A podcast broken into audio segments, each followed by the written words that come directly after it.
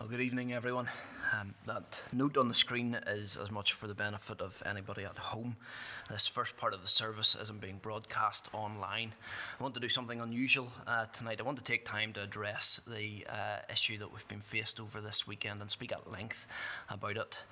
Um, the session met this afternoon, and uh, we have been much in discussion and uh, thinking individually and corporately over the course of this weekend, and we've revised what we said this morning. Our plan is that next week we will have a drive in service, and the week after. I'm going to explain more about the reasons uh, for that in a moment, but briefly, just to sum up at the start, they are permitted uh, under law next week. Part of our thinking is that, um, well, the key part is that it's not only permitted, but it is public worship still, and it's united, um, which the direction we were going would have split us into one congregation in three, uh, two or three different, uh, not places, but sets of people. Um, it's not ideal, but if our forefathers were uh, not happy but willing to worship in uh, conventicles when they weren't able to be in buildings. Two weeks of a carventicle uh, will not be uh, the end of us, I trust. The technical details are still to be resolved, so don't ask, ask me anything about that, uh, please. That's this week's problem. I had, we had, as a session, prepared a statement of explanation to explain our thinking on some of the issues around the message and the position that we took this morning. Um, I'm going to go ahead and give that now. Obviously, that has, was prepared with a slightly different situation in mind and a different position. But I want to take time tonight to explain why we as a session were and are so close to the point where we feel that civil disobedience, disobeying the government, is appropriate in this situation. I want to explain that. Um, we need to understand these issues. These are, uh, in some ways, complex issues. We live, and we live in an era where complex issues are reduced to Twitter uh, sound bites and an online debate. There's no uh, room for nuance that is important in building uh, arguments. And importantly, we will, I believe, be revisiting this issue in the weeks and months ahead.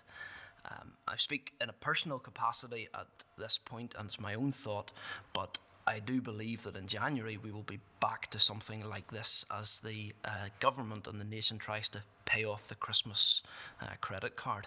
So I believe we will be addressing these issues again, confronted with similar decisions, and I want us to be prepared as a congregation to have thought through this, uh, for you to be aware of what's happening in the background and the issues that we have elders, as elders, have wrestled with and uh, sought to address over the last whatever it is, since uh, Thursday night. Um, so I'm going to speak at, at length, and bear in mind, much of what I've prepared is speaking to the position we were in this morning, but I'm going to give it largely as it was prepared so that you can understand where we were coming from, where, in some ways, in a lot of ways, we still are, and the issues that we will be revisiting, uh, I believe, in a few months' time. So you can appreciate that the news from the executive on Thursday confronts us with difficult issues and decisions. The government's guidance states that from the Friday, the 27th of November, uh, for the next two Lord's days, quote, places of worship must close except for funerals and weddings, which are limited to 25 people, or to broadcast an act of worship. In a meeting with faith leaders on Friday, uh, Junior Minister Gordon Lyons added, uh, Preachers, along with a small team of helpers, are still allowed to live stream or pre record a service of worship from their buildings on the Lord's Day or at any other time during the week. Drive in services are also permitted.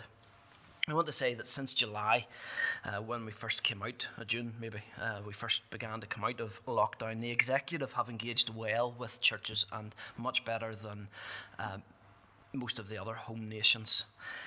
They've listened to concerns, they've given us, given us leeway not afforded to other groups, and they've kept us informed of developments. But Thursday's news came out of the blue. Uh, Gordon Lyons confirmed in that meeting with faith leaders, and it's wider than just Christian churches. Uh, but he confirmed what's been reported in the media that the situation for the executive had changed rapidly in the last few days as evidence came in of the massive strain being put on our hospitals. The test and trace system also provided evidence of an increase in outbreaks due to public worship. So that's where the government uh, are coming from, and that's what they've communicated to churches. This guidance, uh, we believe, will be made into law this week. So, from next week, for two weeks, churches will be prohibited by law uh, from opening for worship. This, of course, raises several issues, and I want to take time to uh, just walk through them so that we, we know the issues that we're dealing with here. First of all, we have to acknowledge that this is not persecution. We are not being prevented from meeting because of our faith. This is a public health measure designed to save lives and protect the weak and vulnerable. It's not simply about uh, limiting the damage done directly by COVID 19 it's also about preventing the health service being overwhelmed and all the consequences that would come from that. And some Christians have been too quick to see a persecuting hand here from the government. So we must acknowledge that this is not persecution. That being said, while it's not an act of persecution, there is, and this is often overlooked, I think, there is an implicit statement of value. The fact that schools are allowed to remain open and elite sports continue, allowed to continue, and I believe garden centres uh, allowed to remain open, that shows that the government values education and entertainment above public worship. This is not a surprise, but it's not right either. It's not right. We too, as Christians, value education. Public education, such as we have, has its roots in our Christian heritage. It's our idea. But as important as public, as important as education is, the duty to worship God is the primary duty placed upon all mankind. It's not simply the duty of believers. Psalm 100 All people that on earth do dwell. Sing to the Lord with tuneful voice. How does our catechism express it? What is man's primary purpose? Mankind's primary purpose? It is to glorify God and enjoy Him forever. And the primary means of worshipping God, there are many ways to worship God, but the primary means is in the Lord's day in the physical gathering of His people. The New Testament commands us not to neglect meeting together. Hebrews 10:25. Now that's not an absolute command. There are times when the church can and should and has historically temporarily suspended public worship as we did in March. We took that decision at the request of the government in response to a danger that we knew very little about. And we see something of that principle in the Bible in the time of the return from the exile, when you're dealing with the actions of Ezra and Nehemiah, when the re- rebuilders of the temple and the rebuilders of the city walls, at the very least, uh, gave some uh, due recognition to the state, the Persian authorities at the time. So this something of that principle demonstrated there, and that would you know, take time to, to work out more f- fully. We are now in a different situation. The elders are uncomfortable with the government stopping public worship while schools and elite sports continue. Especially since the church is permitted open for weddings, funerals, or for broadcasting the Lord's Day with people attend, attending to help the broadcast. So the situation is different from March. We are commanded to obey the government, Romans 13:1 and elsewhere. But it's not an absolute command either. When the law of the government contradicts God's law, we, as the apostles say in Acts 5:29, obey God rather than man. If the government asks us to do something contrary to the commands of God, we obey God rather than man. By requiring churches to stop worshipping publicly, while schools and garden centres remain open and elite sport continues, the government has overstepped the boundaries of its God given authority. We are indeed commanded to care for others by taking, as again our catechism says, all steps to preserve our own lives and the lives of others. And in fact, society's desire to look after the welfare of other people comes from our Christian heritage as a nation. It arises from our Christian foundation. It's our principle. But if I could put it simply, the first commandment to have no other gods, and the fourth commandment to remember the Sabbath day come before the sixth commandment. Public worship is primary.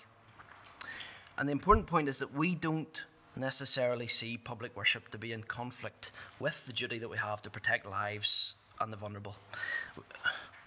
We don't see a conflict between the first and the sixth commandments here. It's not a choice of one or the other. We believe we can currently worship God and fulfill our duty of care to others. We believe that the measures we've put in place here significantly reduce the risk of transmission. The primary duty placed upon us is to worship God, and as helpful as online worship has been, it is not enough unless there is a good reason for it. As we said a moment ago, while schools and elite sports continue, the elders have been uncomfortable with stopping public worship. A comment from Philip Dunwoody, who was at that meeting with the uh, junior minister on Friday, was revealing, I think. He noted that, to surprise and disappointment, there was no recognition that the church is in a different category from retail and sports. And again, I say, in some ways that doesn't surprise us, but it doesn't make it right or excusable. It is wrong. Now, in everything I've said, and this is a crucial factor in the decision that the elders have come to now, uh, it is significant that this is only two weeks. And we feel we can comply in the short term without compromising public worship un, uh, unduly. As I said, the drive in option gives us worship that is corporate, united, and public. But as I also said earlier, it's easy to see this measure repeated after Christmas to recover from a Christmas driven spike, and then arguably easy to see it uh, extended as we wait for the vaccine to, to come. And that's important because we need to be clear if we're saying, well, we can comply for two weeks now, we need to be sure that in a month's time, six weeks' time, whatever, that there are grounds that the government cannot turn around and say to us, well, you complied then, what's different now? That's an important consideration. And yet, to, to, to take all that, and this is a really important point and why I want to address it, I've much of what I have said there has been written uh, to explain the stance that we uh, put out this morning. But we, as a session, are united in appreciating that this is not a crystal clear black and white issue. It's an area where we believe it is legitimate for us to have a range of views and possible for everyone to hold a range of views with a clear conscience before God. If you were to ask any of the four elders their personal, private view, you'll get a range of answers. Though we are united in the stance that we have come to. That's been the difficulty. It's not that we don't know what we want to do. The four of us do know what we want to do, but nobody's the bishop. And we've got to in the best sense, compromise because that is how the church is ruled. And we've got to do, got to take and draw the wisdom of the four of us that God has given and come to uh, an agreed position. And that's where we are. You ask any of the elders for their personal view, you'll get four different takes. Ask any of the ministers in our denomination, you'll get different takes as well. There will be different views within this congregation and within the wider church, with opposite views held by sincere, clear conscienced, Christ loving believers. This is not a simple black and white issue. And I would humbly suggest if you think it is, you don't fully grasp all the issues at stake. And I've tried to set out some of the different conflicting issues that need weighed up. Some of you might like more leadership. The change in our position uh, from this morning to this evening might seem like we don't know what to do. As I said, the difficulty is that we know exactly what we want to do as individuals, and there's no bishop. But that's not a problem, actually. That's something to be grateful for. That's a God given safety mechanism. You're protected from the wild rampages that my imagination could go on by these three other men. It's a safety mechanism, it's a good thing. I want to mention this just because it gives some clarity, though it might, it's not really, there's no easy place to put it in this, uh, in this uh, address. There's some outrage that, that off licenses are permitted to stay open. The reason for that, as explained by the government, is that there's a fear that closing off licenses would lead to increased footfall at supermarkets, leading them to have to be shut as well. You might disagree with the logic, but it's not as outrageous as it first appears that they're closing churches but are not allowing uh, off licenses to stay open so we can get booze but not worship. It's not as simple as that. Our plan was that next Lord's Day I would be preaching from the church at 11:30 and 7 and the service would be broadcast on Twitch as usual. We initially turned away from the drive-in option because, um, which is permitted and in some ways the easiest. We were not set up to do it uh, with the technology in winter. We didn't feel the two-week time scale made it practical or feasible. We've reconsidered that, and perhaps we were too hasty in dismissing it. And we think that it's worth uh, for these two weeks uh, going to this because it is public worship and it is united. We were saying that next Lord's Day, some people will, would have, in good conscience, want to attend worship and that they wouldn't be stopped. Some would be cautious about the risk of transmission or of a conscience about attending when the government forbids it for these reasons. We would have encouraged you to carefully and prayerfully follow your conscience and join us online from home. We would have been saying to others with increased vulnerability that you should carefully and prayerfully consider the government's advice to stay at home. We wouldn't have been expecting any individual to attend. Some of the elders themselves would have been worshipping from home, but we would have been hosting public worship the, over the next two weeks with the understanding that there are legitimate reasons for people to join from home. In all this, our witness is important. Had we been going ahead, it would have been important for us to demonstrate to the world that the, uh, we understand their concerns, that worship is not merely a superior hobby to theirs, in our view. We would need to demonstrate that our concern is the welfare of people and that their welfare is best served when they can worship God safely. Matthew 6:26 has weighed on my mind this weekend. What will it profit a man if he gains the whole world and forfeits his soul? What will it gain anyone to save their life but forfeit their soul? So that's what would have been said. To, to finish, to conclude, why have we opted for the drive in option? Well, as I said, perhaps we dismissed it too hastily on Friday. What has been clear is that the men's thinking, my own included, has developed over the course of the weekend.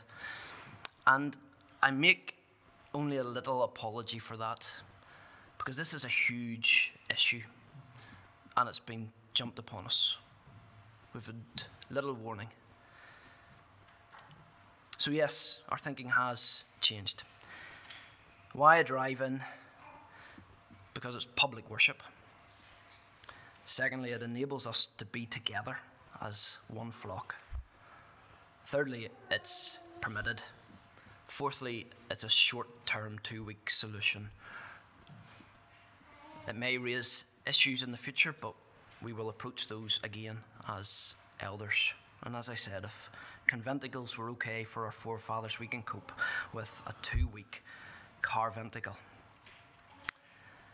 I hope that this explanation answers some of the questions. I doubt it will answer all, but hopefully, too, it gives some insight into the complexity of some of the issues here. And I can testify to how the men have, your, your elders, have wrestled with this. And I would ask you to think highly of them.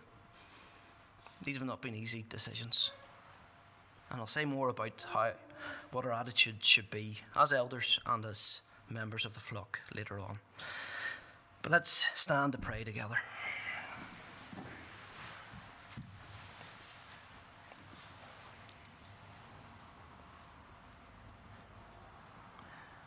Father in heaven, we, we hardly know what to do. We delight in you, and in your mercy, you have called us out to be your worshippers. And this is our primary duty. And the public worship of God on the Lord's Day is not to be forsaken or neglected. And yet, we feel deeply too our need to be concerned for the welfare and the physical welfare of our fellow man, and our society. We feel the burden too of obeying the uh, authorities that you have placed over us, and yet that raises issues because our first allegiance is to you, and they err and they do things that are not necessarily persecuting but are still wrong and come from the basis of their immoral and wicked hearts and the fact that they do not acknowledge Christ as King as they should. But put all this together, and we find this difficult. You've spoken in your word, but our difficulty is that we do not fully understand how it should apply to every situation. We pray for ongoing wisdom. The things that we've spoken about, the decisions that we have made, we make them humbly with a clear conscience. We make them sincerely and earnestly in your sight. And if they are wrong, forgive us and correct us. If they are right, confirm that to us to encourage us. In all this, we pray that the glory of Christ would be seen and that your people in this congregation and in the congregations of our denomination and in all the flocks of God and this island, that they would show the supreme worth of the Lord Jesus, and that all people that on earth do dwell are to sing to him in praise and worship. What does it profit to save your life, yet lose your soul? Help us to speak to this situation that we are in. Help us as a congregation to be humble in our attitude towards one another, to be peaceable, to be prayerful to hold out love and patience and forbearance. Help us to consider others better than ourselves. Keep Satan from us. Guard our unity. And Lord, we ask that this would be two weeks. We ask that you would give the government a change of heart, that they would value public worship. We ask that you would remove this virus from us. We ask that uh, we would not be hindered from worshipping publicly again. Show us mercy, Lord, and yet we trust your sovereign purposes in all this. If you are judging your church, show us our sin, Lord. Help us to endure the loving discipline of a father, if that's what this is. Give us patience, and may your church hear what you are saying to us, and may we witness faithfully and courageously in the midst of this. We ask these things in Jesus' name. Amen.